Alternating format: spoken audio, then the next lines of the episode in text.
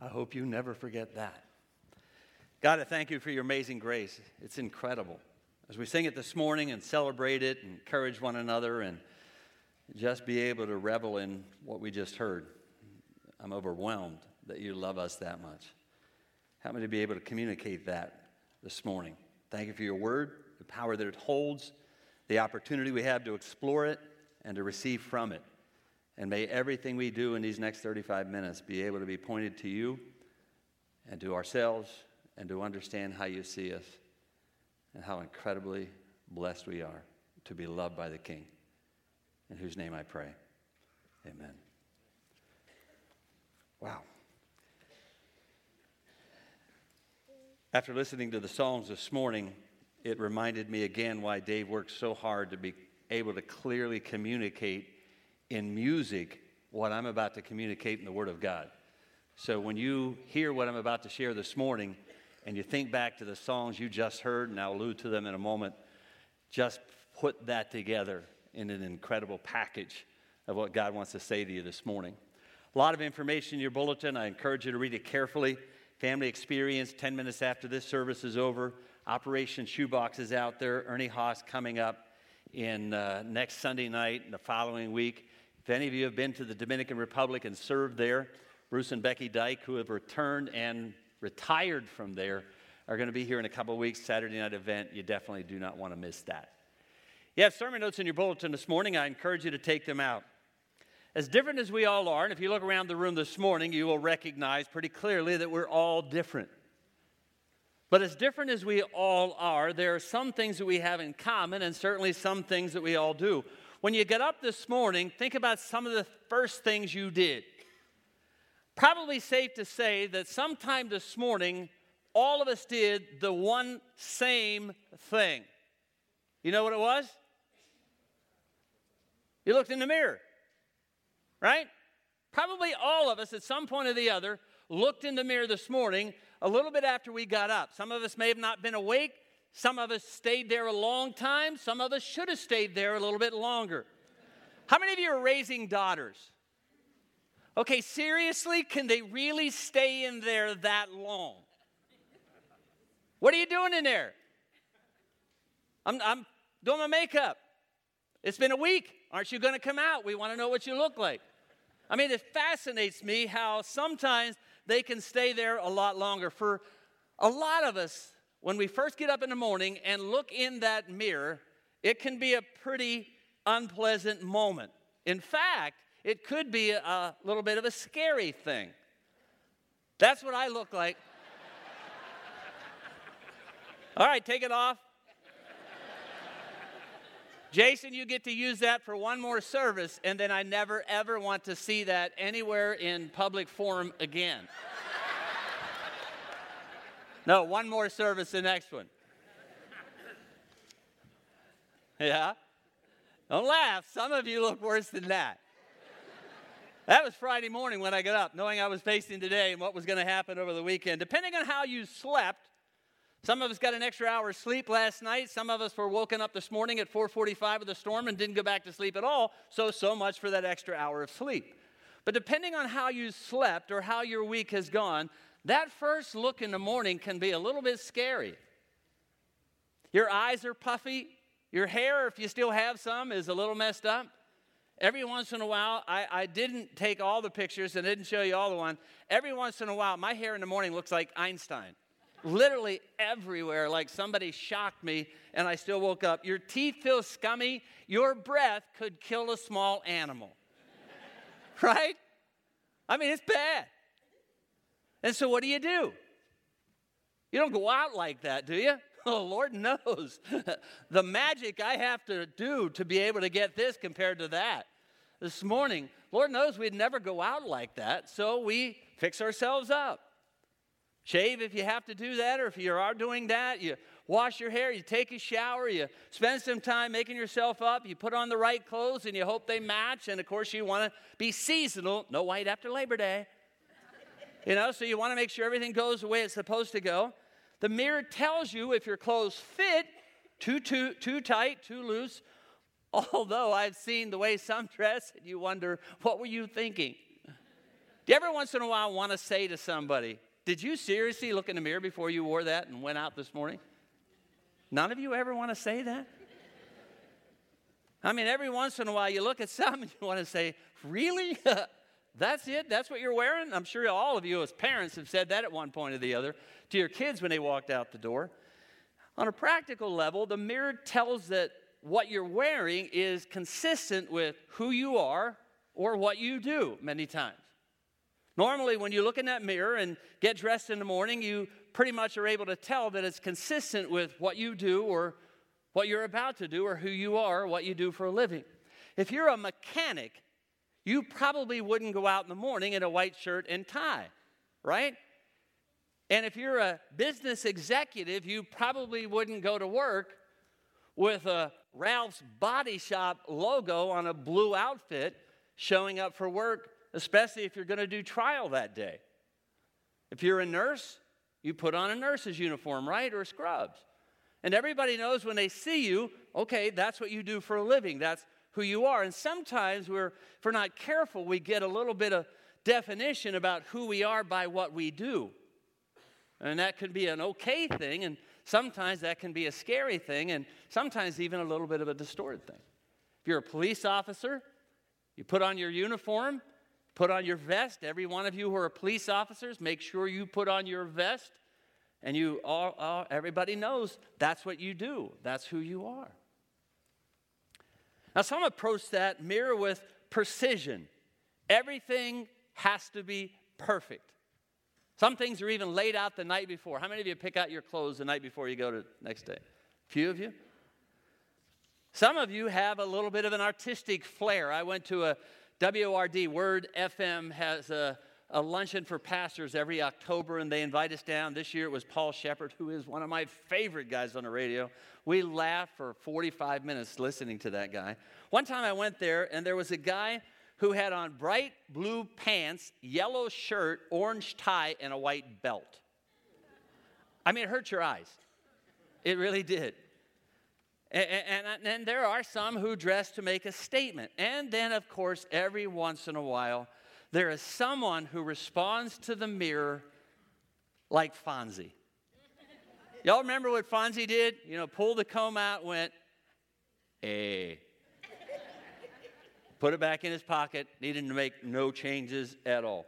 Some love the mirror process, some hate it.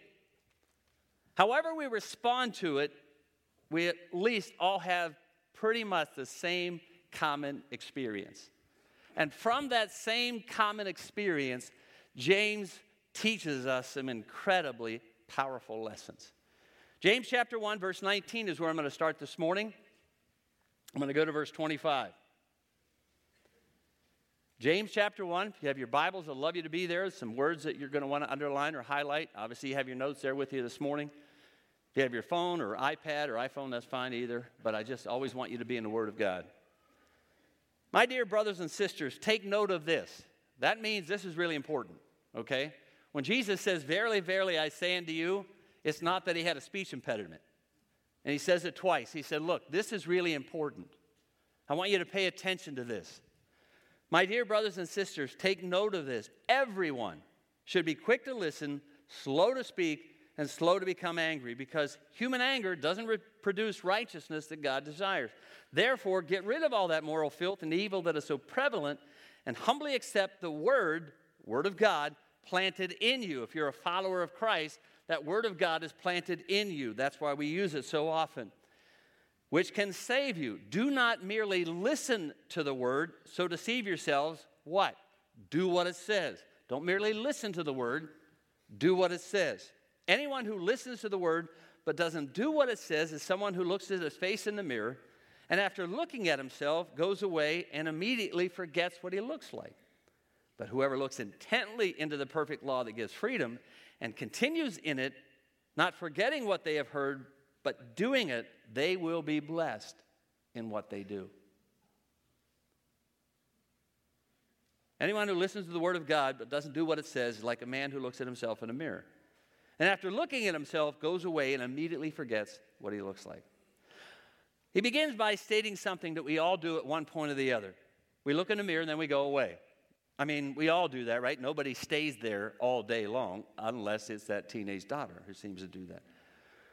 But then he says he goes away and forgets what he looks like. Now, think about that for a moment. Who does that? Now, those of us over 60, we forget a lot. Forget our names. Why did I go downstairs? Where did I leave my keys? Where did I park my car? I get that. So I get what we could forget. But who looks in a mirror and forgets who they are? We don't walk away and forget who we are. We know that. But there are some people who seem to do that for a number of reasons. Sometimes, regardless of what they saw in the mirror, there are some people who don't seem to believe or trust what they saw. Think with me for a moment. 16 or 18 year old girl, 23 year old girl, doesn't matter. 94 pounds, looks at herself in the mirror, knows what she sees, and still walks away saying, What? What? I'm too fat. I mean, who would do that? You're 93 pounds. I want to feed you something. I want to go out and buy you a hamburger. But somehow she sees who she is. She knows what she looks like. She's clearly aware of all of that. But somehow she walks away thinking something opposite of what she just saw. And for those of you who deal with students on a regular basis, you're clearly aware of that. You cannot believe that they could see what they see and still believe the wrong thing, but there are a lot of people that do that. And there are a lot of other mirrors in life that people look at to give us somewhat of a distorted picture of what we really see. And sadly, somehow, we believe the wrong message. They know what they saw, and they were clearly aware of what that looked like, but somehow they walked away and believed the wrong message. Any of you remember the old carnival mirrors? No one? Okay, three of you. You don't have to pretend like you're not Pentecostal. Every once in a while, just raise your hands just to raise your hand. Thank you. I looked for those for the last two weeks. You believe I couldn't find one anywhere. Now, six of you are going to come to me and say, Oh, I got one at home. Uh, I'd love to use that. But every once in a while, we find ourselves looking at life like we're in one of those carnival settings where we look at ourselves and we see some distorted image of who we are. I couldn't find a carnival mirror, but I had an app in my iPad that did the same thing. And so I took a couple of pictures of myself and.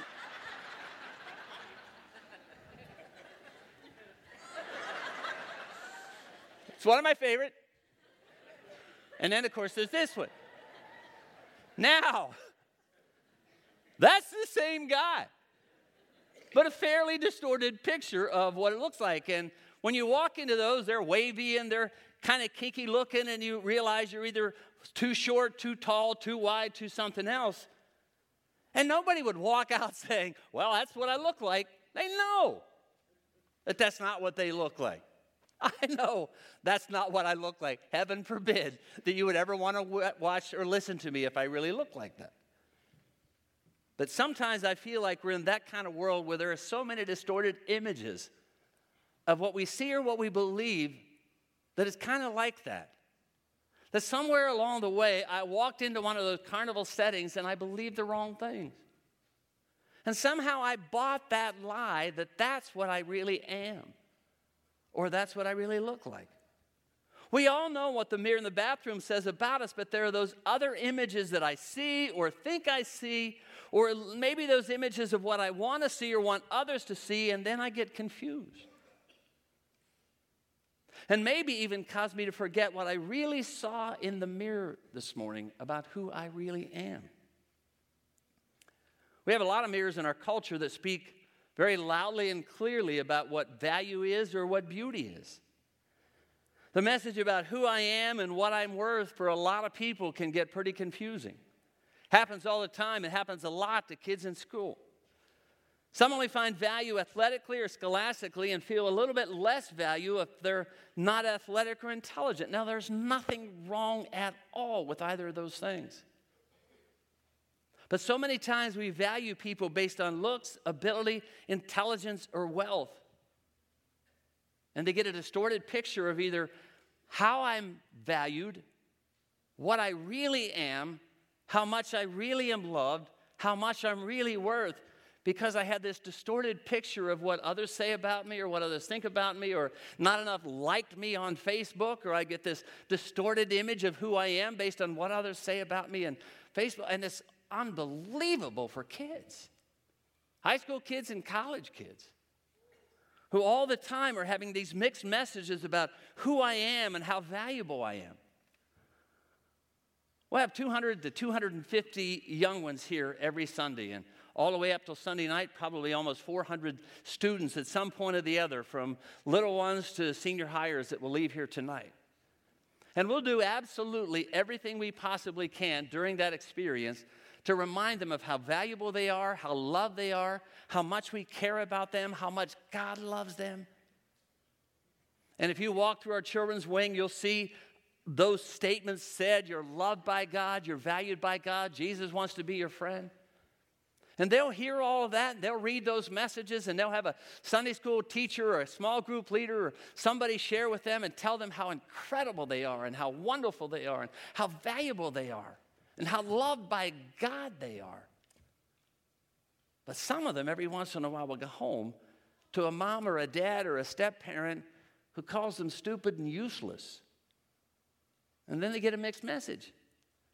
Because for that hour this morning and that hour tonight, they will have heard, they will look in the mirror of the Word of God and they'll recognize and understand how valued they are and how loved they are and how incredible they are. But some of them, every once in a while, maybe not a person in the room or maybe no one you knew, but every once in a while, some of them will go home to a mom or a dad or a husband, even sometimes, and they'll hear the message and they'll understand what I'm about to say in these next few moments, but they don't feel that.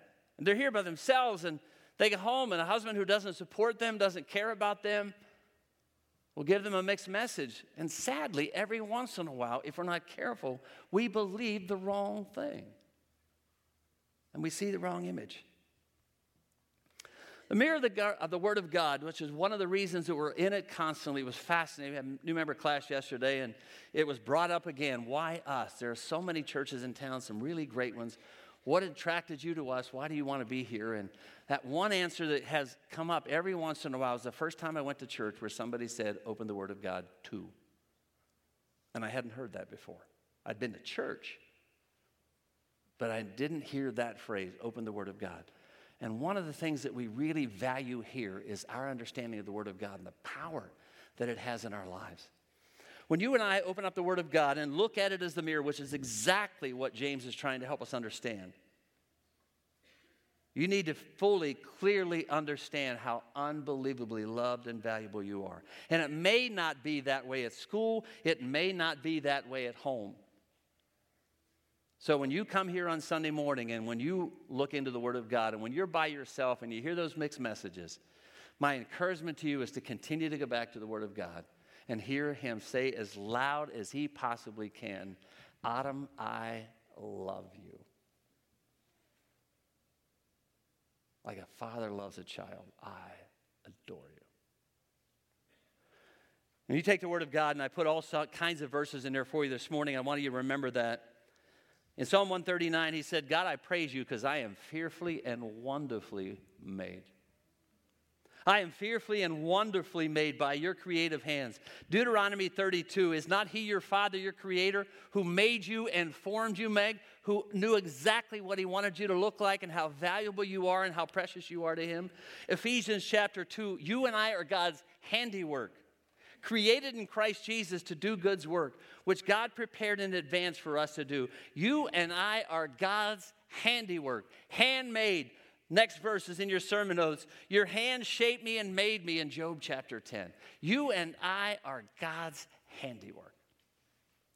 A number of years ago, we were in a series, probably two or three, I can't even remember to be honest with you. I have in my office. We were doing a series in Ephesians, and I came to that section of scripture. You and I are God's handiwork. And remember, all over the stage, I had a number of pieces of artwork from really incredible stuff to ordinary stuff, and I talked about the value of who we are, handcrafted and handmade by God. At the end of the service, I had a guy probably somewhere in his 50s who came up, been visiting, had just visited from an out of town area for a couple of Sundays who came up and embraced me like we were long lost relatives. And he said, Are you serious? I said, About what? Are you really serious about what you said this morning? That I really am that valued by God? And I said, Absolutely. He said, I've never heard that. He said, I spent all of my life thinking I was useless, helpless, nothing, and would amount to nothing. And sadly, I believed that image of myself instead of what you just told me about the Word of God. And I'm in my 50s, and I never, ever have heard that. You and I are God's handiwork, handcrafted by God. Your kids make those things in school and in, in, kindergarten, and you look at that and you go, What is that? You know, what is that supposed to be? And, and, and, you, and you put it somewhere, and you honestly don't even know what it is. And you don't know what it looks like. But to you, if you really understand it, it is a Picasso. I did a wedding a few years ago, uh, Ben and Steph, and they had kids that were coming into the family, and, and they wanted to do a portrait in the middle of the ceremony. And I said, This ought to be rich. How are you going to do that with paint? And they did all of that, and, and they had their hand printed on it, and then you're right. And, I, and I'm watching this. And, and you look at it, and it was beautiful, it was wonderful, but it wasn't something that you would probably find in the Louvre Museum in Paris. But to them, it was a Picasso because it was who they were. You and I are handcrafted, handmade by God. You and I are children of the King, which is why what we sang this morning so resonates with what it is that we're in in the Word of God. You are a child of the King. You are a child of God. And the messages you may hear may not correspond to that phrase. And the things you may hear tomorrow at school or at work or by that neighbor or by that spouse or that ex spouse or the lies that you hear in your neighborhood, there's just so many things that are going to go against that. Your boss may not think you're valuable at all.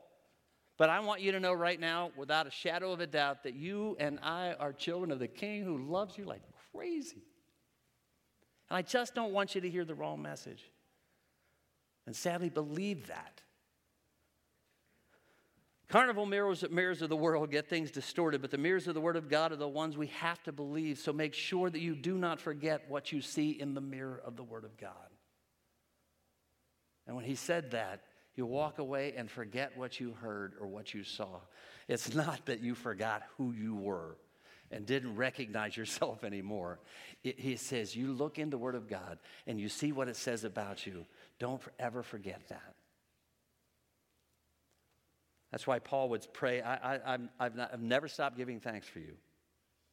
In Ephesians chapter 1, I remember you in my prayers, and I keep asking that the God of the Lord Jesus Christ, the glorious Father, will give you a spirit of wisdom and revelation so that you'll know Him better. And I really pray that the eyes of your heart will be enlightened in order that you'll know the hope that which he has called you, the riches of his glorious inheritance in his holy people, in his incomparably great power to us who believed. Paul said, I pray, I pray with everything I've got that your eyes will be open and you'll see how valuable you really are. I just want you to fully understand that. He says the same thing a couple of chapters later. I'm going to read the message version to you. My response is to get down on my knees before the Father, this magnificent Father who parcels out all of heaven and earth.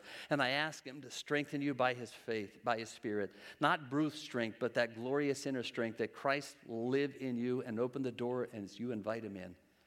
And I ask him with both feet planted firmly on love that you'll be able to take in as with all the followers of Jesus, the extravagant dimensions of God's love. You know what that is in an NIV version? That you'll clearly understand how wide and how broad and how deep and how high is the love of Christ. The words that we sang this morning reminded me again in Romans chapter 8 look, I need you to clearly understand and know absolutely nothing will ever separate you from the love of Christ. Nothing, absolutely nothing will ever separate you from the love of God. So don't ever think, My mirror is blemished. My mirror is spotted. My mirror is dirty. When I see myself, I see some of the things I did in the past. Don't you ever buy that lie. Nothing will ever separate you from the love of God, who gave his son so that you can have life and have it forever, who reminds you and I on a regular basis, I love you like crazy. Don't get confused with the message you hear. The mirror not only reminds me of who I am, it tells me that what I'm wearing is consistent with who I am. So, in your notes, it tells you what to take off. James chapter 1 get rid, take it off. Get rid of all moral filth and the evil that is so prevalent, and humbly accept the word planted in you because it can save you. Ephesians chapter 4, you were taught with regard to your old former way of life, put off the old self, which has been corrupted or being corrupted by its deceitful desires, as we said last Sunday morning, and to be made new in the attitude of your minds. You got to put on a new self, created to be like God in true righteousness and holiness. The mirror of God will clearly tell you what to get rid of, what to take off. It will also tell you in Colossians and a number of others I'm going to read this morning what to put on. I do a lot of weddings. I perform a lot of weddings. I very seldom go to any. And I went to a wedding a number of years ago. It was an older, more reserved pastor. And I was just interesting because you love to hear what others do in a message or a, a wedding ceremony. And I was listening to him, and he was talking about their relationship before God. And, and then he talked about how beautiful they looked in that wedding dress and, and that tuxedo. And, and he said, Tonight, you're going to take those things off. And I went, Oh, dear God, where's he going with this? I mean, I literally Oh, my lands, what is he going to say? And then he goes, And this is what you put on. Colossians chapter 3 clothe yourself with compassion and kindness and humility. And I went, Oh, good. Clothe yourself with compassion and kindness and humility and gentleness and patience. Bear with one another. Forgive one another. If any of you have grievance with someone, forgive as you have been forgiven. Rather, clothe yourselves with the Lord Jesus Christ and don't think about how to gratify the desires of the flesh that we talked about last Sunday morning. He tells us what to take off, get rid of all that junk, get rid of that old you, get rid of that old stuff. You look in the mirror, you know it, you recognize it, you remember what you used to be. So now take that all off. And now that you're a new creature in Christ, you're walking the Jesus way, you're following Him, this is what you put on. And so put on kindness and tenderness and gratitude and graciousness. Remember how much you've been forgiven? Then forgive. Put it on. Don't just talk about it, wear it. You've been forgiven everything, everything you've ever done when you accept Christ as Savior. That ought to make you incredibly grateful and unbelievably forgiving. Put it on, wear it. Put on the whole armor of God. When you get up in the morning, you're going to face a battle. You're going to face the battle in your mind. You're going to face the battle with somebody else, with that boss, with that employee, whatever it may be put on the full armor of God. So when I get up in the morning, when you get up in the morning, and I look in the mirror, I want to, okay, what do I put on? Put on the full armor of God. Put on kindness. Put on tenderness. Put on gratitude. Put on the armor of God because you're going to do battle. It clearly says that in Ephesians chapter 6. Stand firm in all of that. The belt of truth, what you know in the Word of God. Not what somebody tells you, what you think they're going to tell you, what that distorted mirror tells you. Gird yourself with the truth of the Word of God. Make sure it's buckled around your waist. Breastplate of righteousness in his place, not mine, but his and his alone. Your feet shod with the readiness that comes from the gospel of peace. I'm going to stand firm. The enemy's not going to push me around. He's not going to tell me how unvaluable I am, how unloved I am, how unloving I am. The enemy's not going to make me doubt my relationship with Jesus. He's not going to make me doubt my salvation in Christ. Stand firm in that. Make sure that you're on solid ground. Because the Word of God says when you come to faith in Christ, you're a new creature in Christ, forgiven and loved by God and going to heaven someday. Don't ever forget that. Take up the shield of faith, because I'm telling you, the flying arrows of the evil one are going to come at you the moment you walk out the door. Take on the helmet of salvation to remind you that you are a believer in Christ, a follower of Jesus, and the sword of the Spirit, which is the Word of God. And the luxury and the value of what we have today in our iPod, iPad, iPad blah, blah, blah, iPhones and iPads and all those kind of things is you've got the Word of God right with you. Most people usually don't carry, you know, a large Bible to work. Although a couple of weeks ago, 500,000 students took theirs to school because they can. And it was an awesome experience. I'm going to talk about that a little bit next week. The mirror also reveals that what we're wearing is sometimes inconsistent with who I am. And so there's some things I need to change. Sometimes in the morning, we see what we need to do, and then life gets crazy. That three year old is running around trying to figure out how they're going to get dressed and what they're going to do. And they're downstairs making breakfast, which you know they have no idea what they're doing. And all of a sudden, that five year old is getting ready for school or kindergarten, and that six year old is trying to figure out where their lunch is, and that nine year old or that 12 year old doesn't know where their homework is. And you're trying to go crazy to get all that stuff done. And you walk out, you get distracted by life, and we forget what we saw, and we don't make some adjustments. Most of the people will eventually at some point do that, but there's sometimes, spiritually speaking, we can do the same. We'll hear a message, maybe like this this morning, and, and we'll walk out thinking, oh, that, was, that was cool, it was fun. I laughed at those pictures, and, and we'll go back into the same life and attitude and all of those kind of things and forget what we saw in the Word of God. God said, if you hear His voice in Psalm, man, Listen carefully. Don't block it out. Don't harden your heart. Don't think, well, it doesn't apply to me. Don't do that.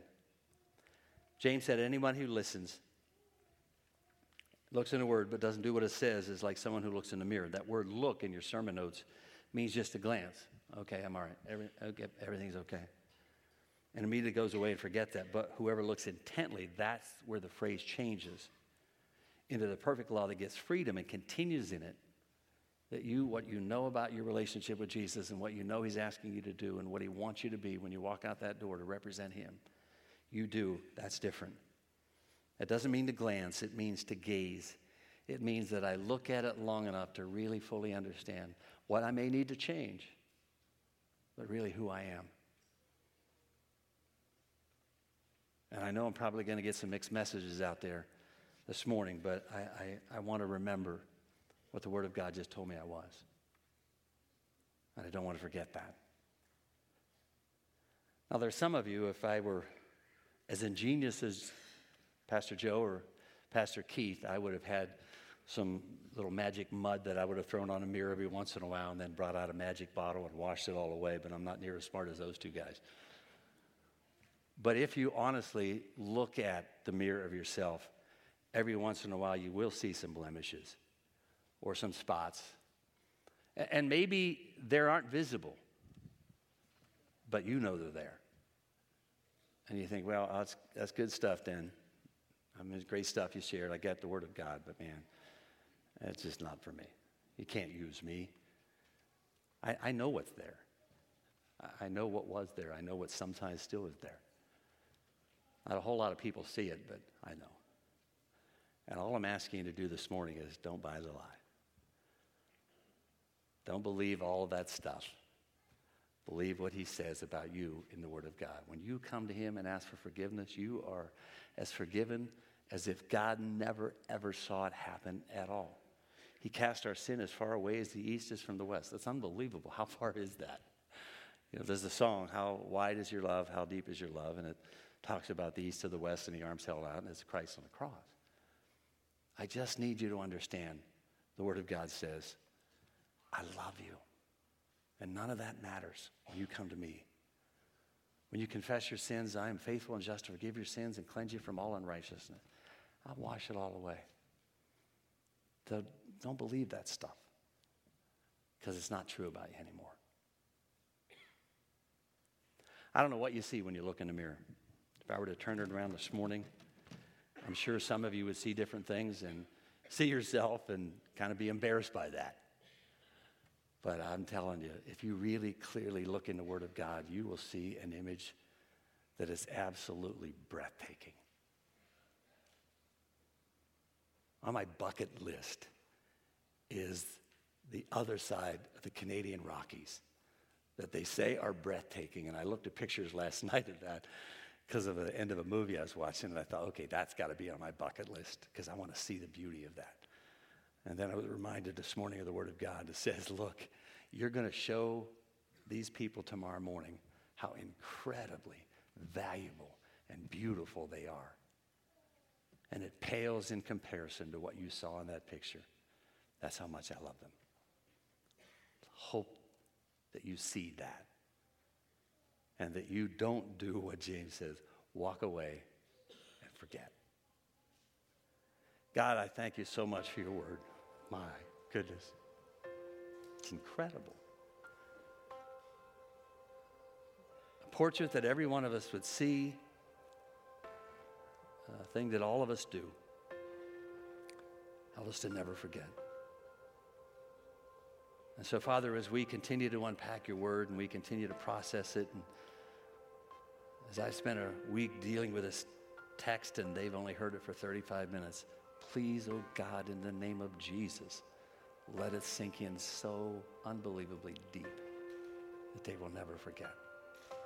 Help me not to forget, because I do. Thank you for your word.